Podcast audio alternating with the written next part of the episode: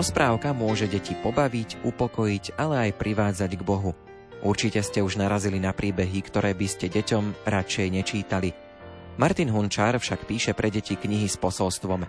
Ide o kresťanské fantasy, v ktorom jasne zaznievajú posolstvá viery a meno Ježiš. Literárnu kaviareň vysielajú hudobná dramaturgička Diana Rauchová, majster zvuku Marek Grimovci a redaktor Ondrej Rosík. Želáme vám nerušené počúvanie.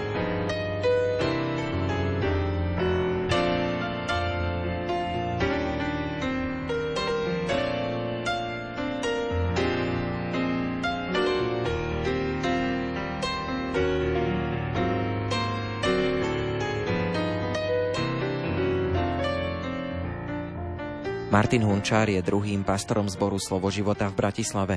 Okrem toho je spisovateľ, šachový tréner, vydavateľ kníh. Môžete poznať jeho tituly Drakozdrab, Zabránou slova či Dopraj duši raj.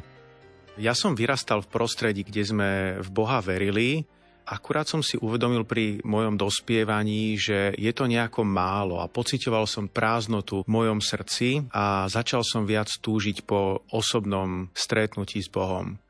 Stretol som v tej dobe jedného chlapca, ktorý býval nedaleko nás, kde sme my bývali. A ten mi začal rozprávať o Ježišovi, ako keby to bol nejaký feroz ulice, ktorý ma pozná, ktorý ma má rád a že je možné snímať vzťah. No pre mňa to bola úplne nová, fascinujúca myšlienka, pretože keď som sa modlil Otče náš, čo je krásna modlitba, tak ja som dovtedy pocitoval, že sa tak modlím ako keby trošku do prázdna. A tak som si povedal, Bože, ak si, daj sa mi spoznať. Naozaj to netrvalo dlho. Ocitol som sa práve potom na jednom stretnutí, kde bola taká výzva k následovaniu Krista, ktorá sa ma hlboko dotkla a po istom takom vnútornom boji som sa rozhodol a povedal Bohu svoje áno. Mojím najväčším problémom bola pícha pretože častokrát ľudia, ktorí pochádzajú z takého slušného prostredia, tak si to možno nevedomky, nie úplne verbálne, ale hovoria to podobne ako ten farizej, že Bože, ďakujem ti, že nie som ako tam ten hriešnik, a ja som sa takto porovnával v živote a hovoril som si, no dobre, nie som úplne taký ako tamten, ale zase nie som tak hrozný ako niektorí iní ľudia. A práve tento postoj pýchy mi bránil k tomu spoznať Boha bližšie až keď som si uvedomil, že vlastne ja som ten marotratný syn, ktorý sa potrebuje k Bohu vrátiť a že ja som od neho ďaleko, napriek všetkej mojej snahe a nejakým úsiliam o akúsi zbožnosť, i keď tá nebola na nejakej veľkej úrovni, tak ja som proste strátený. Ja nie som zatiaľ na ceste do neba, ja som na ceste do pekla. A keď som si toto uvedomil, ale zároveň som si uvedomil, že Boh ma miluje takého, aký som, že Ježiš za mňa zomrel na kríži. To vo mne spôsobilo to, že som mal túžbu po ňom a že som potom ho prijal ako takého pána a spasiteľa. Študoval som na vysokej škole STU, stavebný inžinier. Bolo to tesne po revolúcii, bola obrovská otvorenosť spoločnosti aj medzi mladými ľuďmi, takže my sme sa veľmi často púšťali do konverzácií o Bohu, medzi študentami o väčšnosti a bolo to veľký záujem. A ja som celkom prirodzene aj z toho svedčenia ako keby prešiel aj medzi mladými do nejakých kázaní. A musím povedať, že keď som prvýkrát dostal takú príležitosť prehovoriť k nejakému väčšiemu počtu ľudí, pristupoval som k tomu úplne s malou dušičkou a s takým trásením, ale keď to vyšlo, tak som si povedal, wow, toto bolo niečo nádherné a ďakujem ti Bože, že si si ma použil. A dostal som takú túžbu hovoriť Božie slovo, zvestovať Božie slovo. Po ukončení vysokej školy som absolvoval ešte biblickú školu, diálkovo som potom ešte študoval aj teológiu. Postupne k tomu prišlo, že som bol aj ustanovený do pozície pastora. Momentálne som teda ako druhý pastor, alebo povedzme to tak ako pomocný pastor zboru. Ako ste sa dostali k písaniu knih pre deti? Ja som nemal nejakú víziu, že budem spisovateľ, alebo že by mi to niekto nejako dopredu povedal, nejako prorocky alebo tak. Vyvinulo sa to skôr z takých praktických okolností. Ja som sa oženil, dodnes som šťastne ženatý, 26 rokov spolu s manželkou. A keď sa nám narodili synovia a začali vyrastať, tak som prirodzene túžil ich nejako duchovne viesť. No a keď mal najstarší syn 4-5 rokov, tak som skúšal. Môžeme nejaké jednoduché príbehy z Biblie zobrať, no ale mnohé z nich ešte neboli úmerné jeho veku.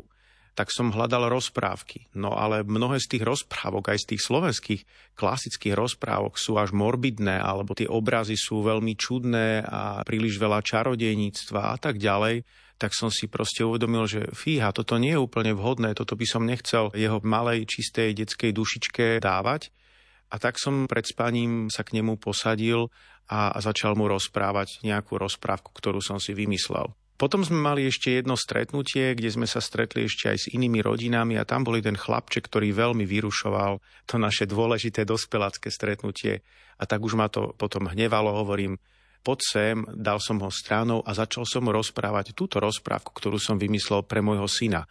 A zrazu on úplne skľudnel on bol úplne v pohode, oči vyvalené a potom stretnutí prišla tá mamička za mnou hovorila, že prosím ťa, napíš mi to, ja mu to chcem čítať alebo pokračovať. A tak som v podstate vyhovel tejto mamičke a túto rozprávku som začal dávať do počítača. A v momente, keď som urobil tento krok, tak som si uvedomil, možno, že by toto nemuselo byť len pre neho a pre môjho syna, možno by sa z toho mohla vyvinúť nejaká rozprávka ktorá by sa eventuálne mohla vydať. A takto vlastne vznikla moja prvotina, ako Janko Oriešok porazil draka.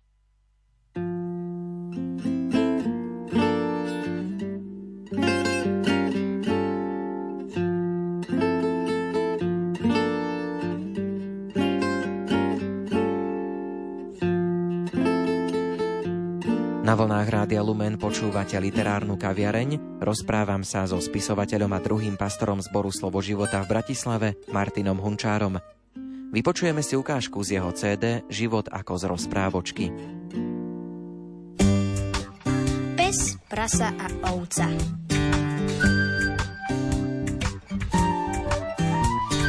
Ako je len dobre, že Pán Ježiš za mňa zomrel, ako je len dobre, že sa s láskou na mňa pozrel, že ma už nič neťaží. Nie som si na reťazi.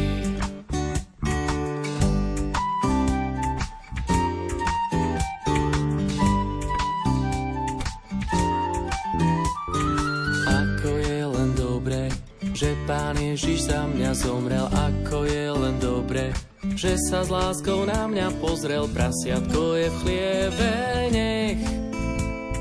Ja som čistý ako sneh.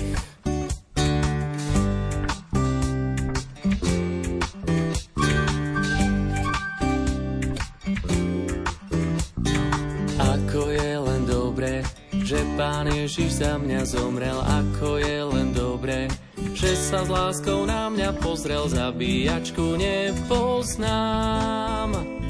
Ja už väčší život mám.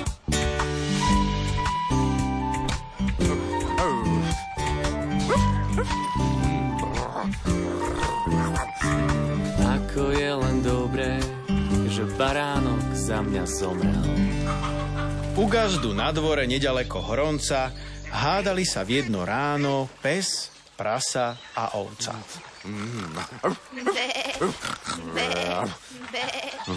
A prečo má taký psí život?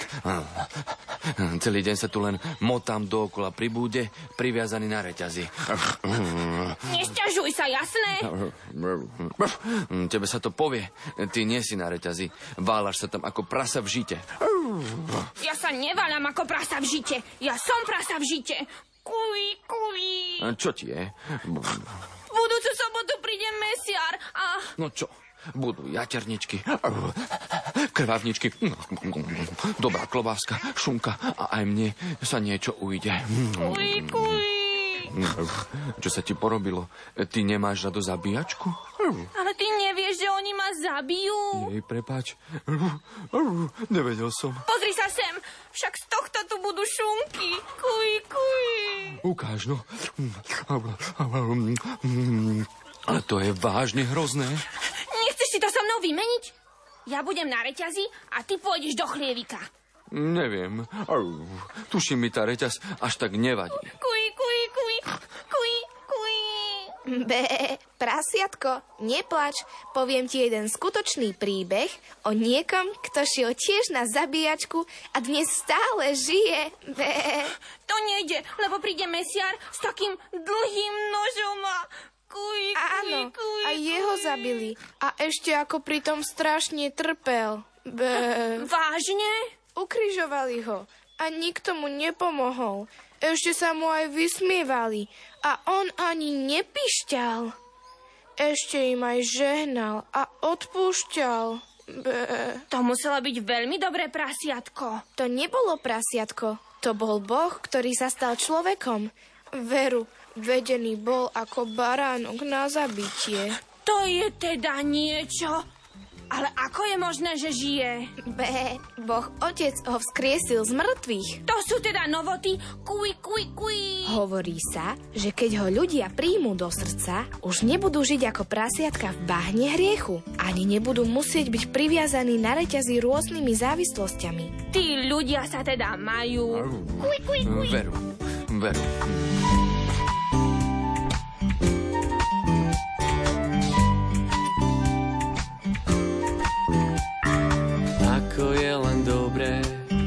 Baránok za mňa zomrel. Rádio.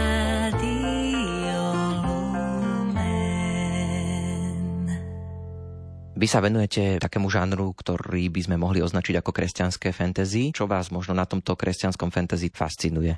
V prvom rade mi ide o to, aby sme mohli osloviť deti a mládež niečím zaujímavým. Pochopiteľne existuje veľa knížiek, ktoré majú krásne vyučovania z Božieho slova, ale uvedomil som si, že to nie je úplne niečo, čo dokáže takúto generáciu osloviť, čo majú robiť, čo nemajú robiť, tento systém, na ktorý sú oni zvyknutí, proste nejaké poučky a, a tak ďalej, aj zo škôl, ale oni potrebujú príbehy. A v rámci príbehov, aby zazneli nejaké duchovné myšlienky, ponaučenia, ideálne z úst nejakých hlavných hrdinov.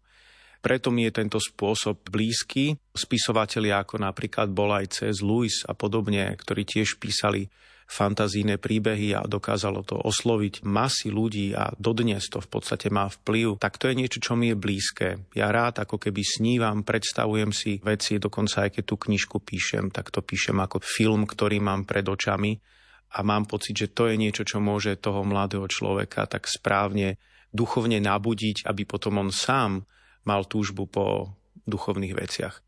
Musíte si pri písaní dávať aj pozor na nejaké teologické chyby, alebo stáva sa vám, že ľudia sa možno ozvú, že toto už je možno príliš. Či to niekedy nie je náročné, že na jednej strane môžete si takmer čokoľvek vymyslieť a na druhej strane musíte si asi dávať pozor na to, že asi úplne čokoľvek to vlastne nemôže byť. Taká kniha, človek sa k nej musí vrácať niekoľkokrát, prechádzať to niekoľkokrát po sebe aby to mohlo byť naozaj vydané. Ja obdivujem tých autorov, klasikov, ktorí to písali pred 200 rokmi niekedy, keď neboli počítači, jednoducho tak, ako to napísali prvýkrát, tak to tak bolo. Dokonca to neprechádzalo niekedy ani korektúrami.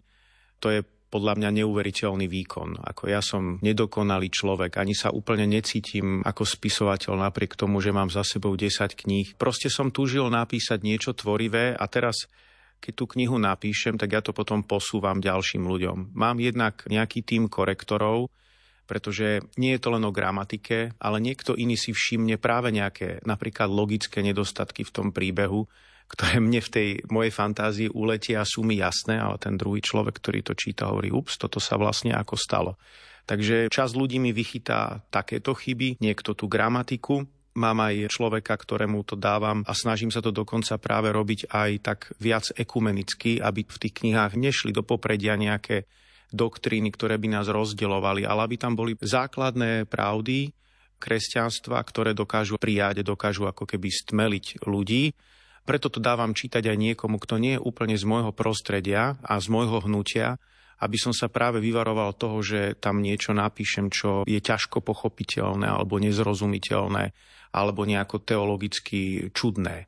Stretávate sa aj s tým, že sa možno rodičia boja dávať deťom čítať, hoci teda je to kresťanské fantasy, ale že sú možno takí obozretní? Myslím, že ani nie. Práve, že rodičia to veľmi privítali. Bavíme sa teraz o veriacich rodičoch, pretože oni zúfalo hľadajú knihy, ktoré by mohli byť vhodné pre deti a zase až tak veľa na trhu takýchto nie je. Takže pokiaľ oni vidia, že tá knižka má nejaký duchovný náboj, obsah a že to môže nasmerovať tie deti správne k Bohu, potom už tie ďalšie veci príliš neriešia. Ja sa v tých knihách snažím, aj keď používam alegórie, tak nie sú to také tie skryté alegórie typu, ako písal napríklad C.S. Lewis alebo napokon aj Tolkien a podobne, kedy sú tam nejaké obrazy, postavy alebo akákoľvek nejaká fantazína krajina, v ktorej sa ale neobjavuje meno Ježiš. Čiže v tých ich dielach si to musí naozaj čitateľ domysleť, že kto je nejakým dobrým kráľom, ktoré prezentuje nejakého zlého kráľa, čarodeníka a podobne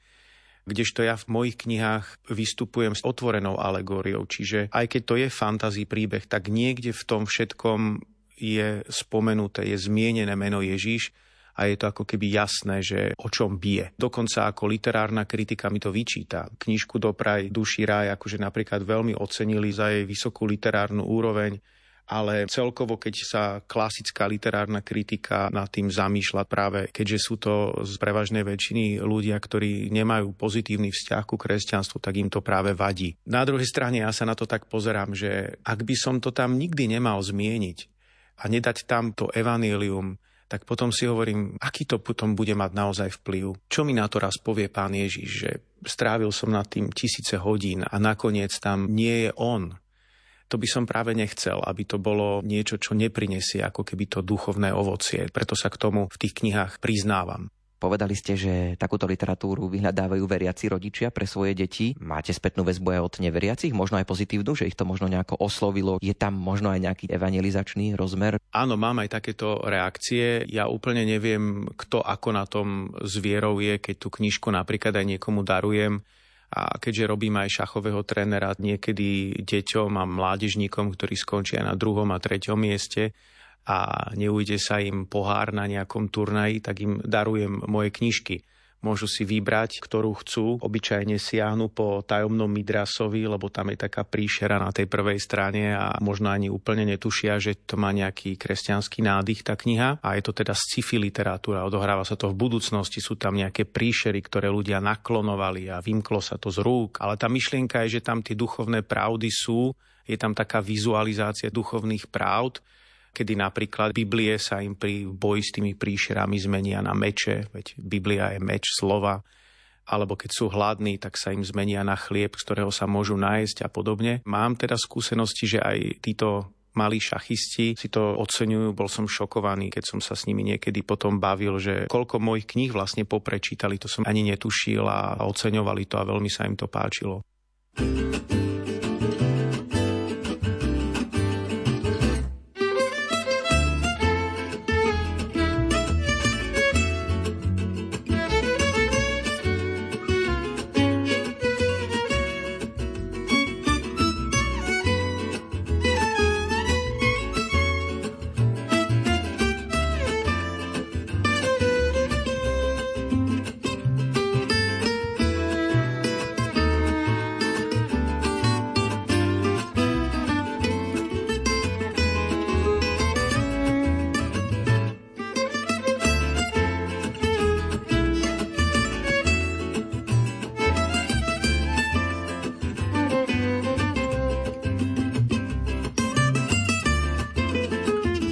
Tento rok Martinovi Hunčárovi vyšla kniha Šachulko Matový a jeho sny. Šachulko Matový je obľúbený plišák, ktorého poznajú a zdá všetci malí šachisti na Slovensku. Každý mesiac dovolenkuje v inej časti sveta. Svojho šéfka, trénera Martina Hunčára, nechal doma, ale o dobrodružstva nemá núdzu. Vďaka poštovému holubovi sa celá zvieracia ríša naučila hrať šach a šachulko má čo robiť, aby vyhrával. Najlepší šachista na svete sa z nenazdajky ocitol v nehostinnej savane. Bolo mu až príliš teplo, veď v Afrike žiadne zimy nie sú, len sucho alebo dažde. A tu, ako sa zdalo, už dlhšie nepršalo. Vyprahnutá zem, po ktorej kráčal, bola zafarbená do červena, všade rástla vysoká, suchá tráva. Takto si veru dovolenku nepredstavoval. Žiadne more, ani len kúpalisko, na stánky so zmrzlinou zabudnite. Na zemi sa to hmírilo mravcami a všelijakými hrabošmi. Hore nad ním sa vznášal sup. Len dúfal, že nečaká, kým tu umrie od smedu. Náhle zadunela zem, ale zemetrasenie to nebolo. Obzrel sa a zbadal, ako sa priamo k nemu o zlom krky ženie stádo zebier. Snáď ich len nenaháňa lev. Jeho pretucha sa žial naplnila. Naozaj ich prenasledovalo niekoľko hladných levov. Ešte, že sa nad šachulkom jedna milá zebra zlutovala a naložila ho na svoj chrbát. Odrazu sa cítil ako jazdec, držal sa okolo krku a v panike jej skríkol do ucha. Rýchlejšie, rýchlejšie, už je za nami! Nevedel, či je to pravda alebo nie, pretože mal od hrôzy radšej zatvorené oči. Ale pomohlo to. Niektoré zebry aj predbehli. Navyše bol všade naokolo rozvírený prach od cválajúcich kopít splašených zvierat, takže chrániť si zrak bolo nevyhnutné. Zebra ešte dlho cválala, až napokon zastala. Šachulko trpol a čakal, že skončí v levovej tlame, ale nestalo sa. Jeho záchrankyni sa podarilo pred šelmou utiecť. Nie nadarmo sa o zebre hovorí, že je dobrým vytrvalcom. Kým ešte vydychovala a pila z nejakej špinavej mláky, z ktorej by sa šachulko nikdy nenapil, poďakoval zebre a jemne ju hladil po šíji. konečná vystupovať,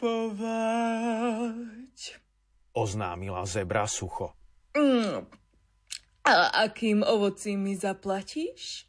Alebo máš snáď nejakú čerstvú trávu?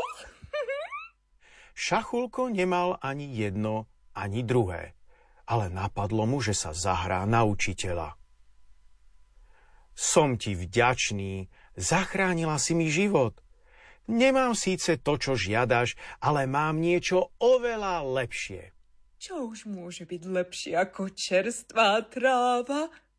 Že by mravčia pomazanka? Nie je to nič na jedenie.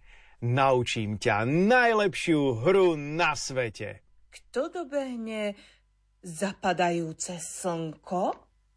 Nie, naučím ťa... Uteč pred dažďovými kvapkami? Neskáč mi stále do rečí. Vysvetlím ti to. Šachulko sa pozorne zahľadil na zebru a od úžasu stratil na chvíľu reč. Doteraz si to nevšimol, veď riešil záchranu svojho života pred levom. To sa mi azda len zdá, krútil nechápavo hlavou. Však ty si štvorčekovaná. U nás v zoo sú zebry s čierno-bielými pásikmi. Neviem, čo je zoo, ale u nás sú zebry s čierno-bielými štvorčekmi. To je ale náhoda, zvýskol od radosti Šachulko. Veď vy zebry ste priam stvorené na šach. Vy máte šachovnicu na chrbte.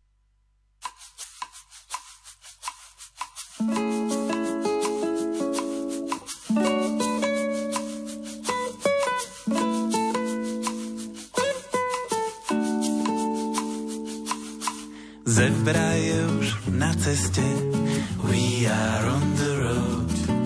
Kto vie, čo nám donesie, we are on the road. Od chodníka po chodník, we are on the road. Čierno-bielý makovník,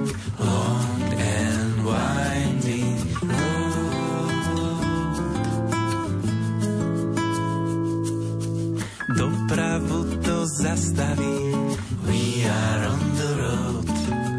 Keď hrá zebra na klavír, we are on the road. zahrá všetkým šoférom. We are on the road. Je to čierne na bielom, long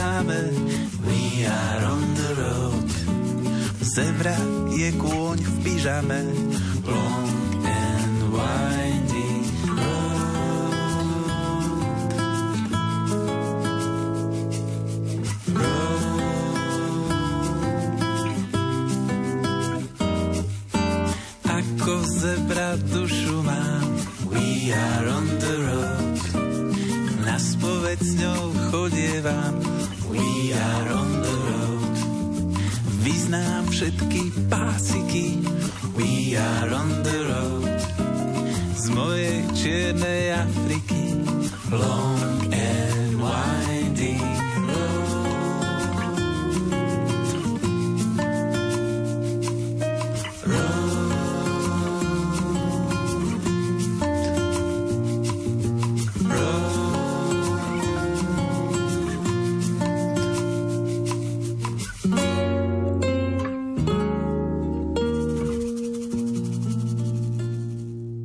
Venujete sa trénovaniu detí. Mňa naučil hrať šach môj detko. Môj detko bol hlboko veriaci človek, dožil sa inak až 98 rokov.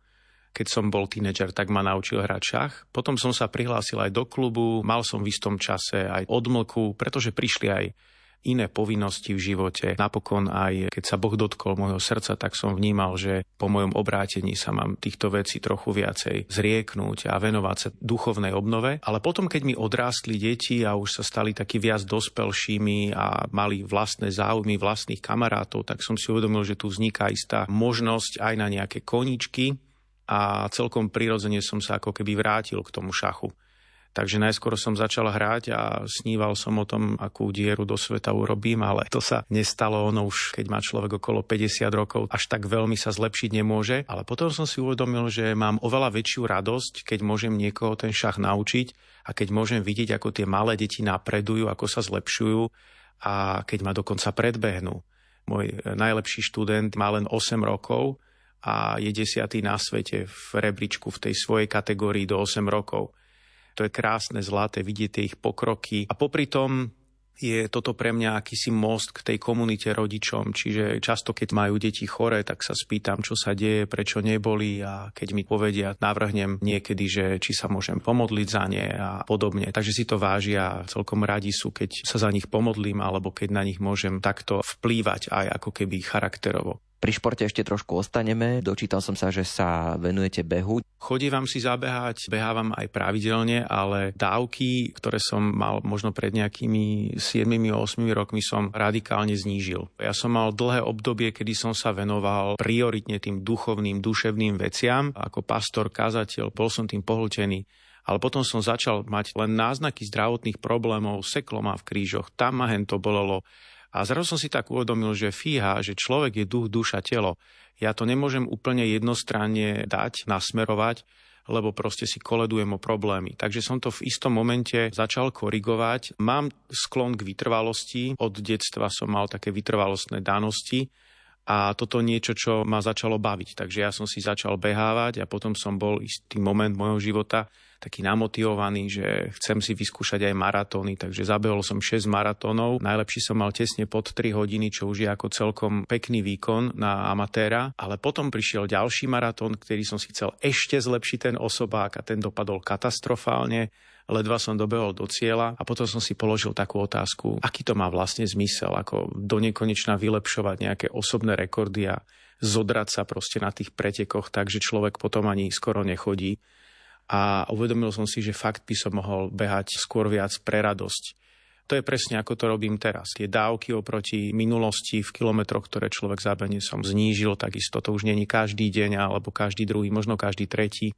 Ale tá pravidelnosť tam je a to si určite chcem ponechať a veľmi to odporúčam tiež tým, ktorí nás počúvajú, aby nezabudli úplne na svoje telo, pretože Pán Boh nám dal aj naše telo, aby sme sa o neho starali a ak do neho čiastočne investujeme správnym spôsobom, tak sa nám to zase vráti. Takto nejako ste sa asi dostali tým pádom aj k tomu, že vznikla kniha o zdravom životnom štýle, lebo tá sa tak trošku asi vymýka z tých vašich kníh, ktoré sú fantasy a tak ďalej. A toto je, môžem povedať, že skôr až odborná publikácia. Keď som sa dal na toto behanie, prirodzene som začal študovať veľmi veľa materiálov, ako každý iný bežec, ktorý sa k tomu dostane. Články, knihy, ako sa zlepšiť. Uvedomil som si, že všetky tie knihy majú nejaké svoje múdrosti v sebe, ale chýba tam ten duchovný rozmer, ktorý je dôležitý pre nás ako pre kresťanov.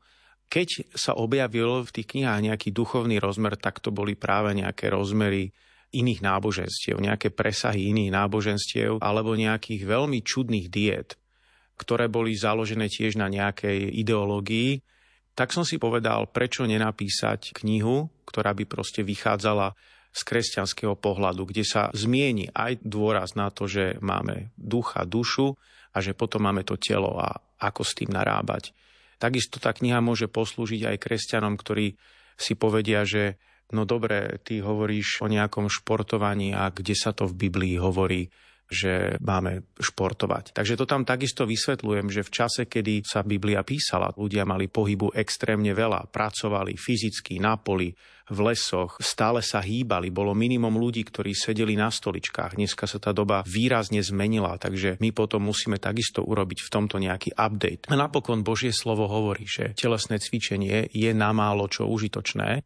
To znamená, že áno, je tu nejaké duchovné cvičenie, ktoré môže byť užitočné aj viac, ale istý úžitok prináša aj telesné cvičenie. Čo neznamená, že by teraz každý mal behať maratóny, aby ste ma rozumeli správne, ale každý by si mohol vybrať nejakú aktivitu, ktorá mu je blízka, ktorú robí rád a tu by mohol v takom pravidelnom režime opakovať, aby mal istú radosť a také tie hormóny šťastia, ako sa hovorí, aby ich mal dostatok.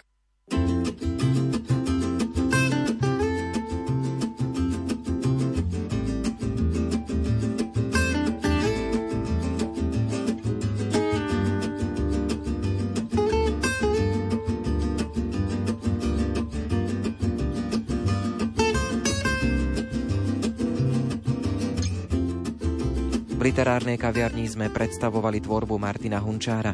Za pozornosť ďakujú hudobná dramaturgička Diana Rauchová, technicky spolupracoval Marek Rimóci, od mikrofónu sa lúči Ondrej Rosík. Do počutia.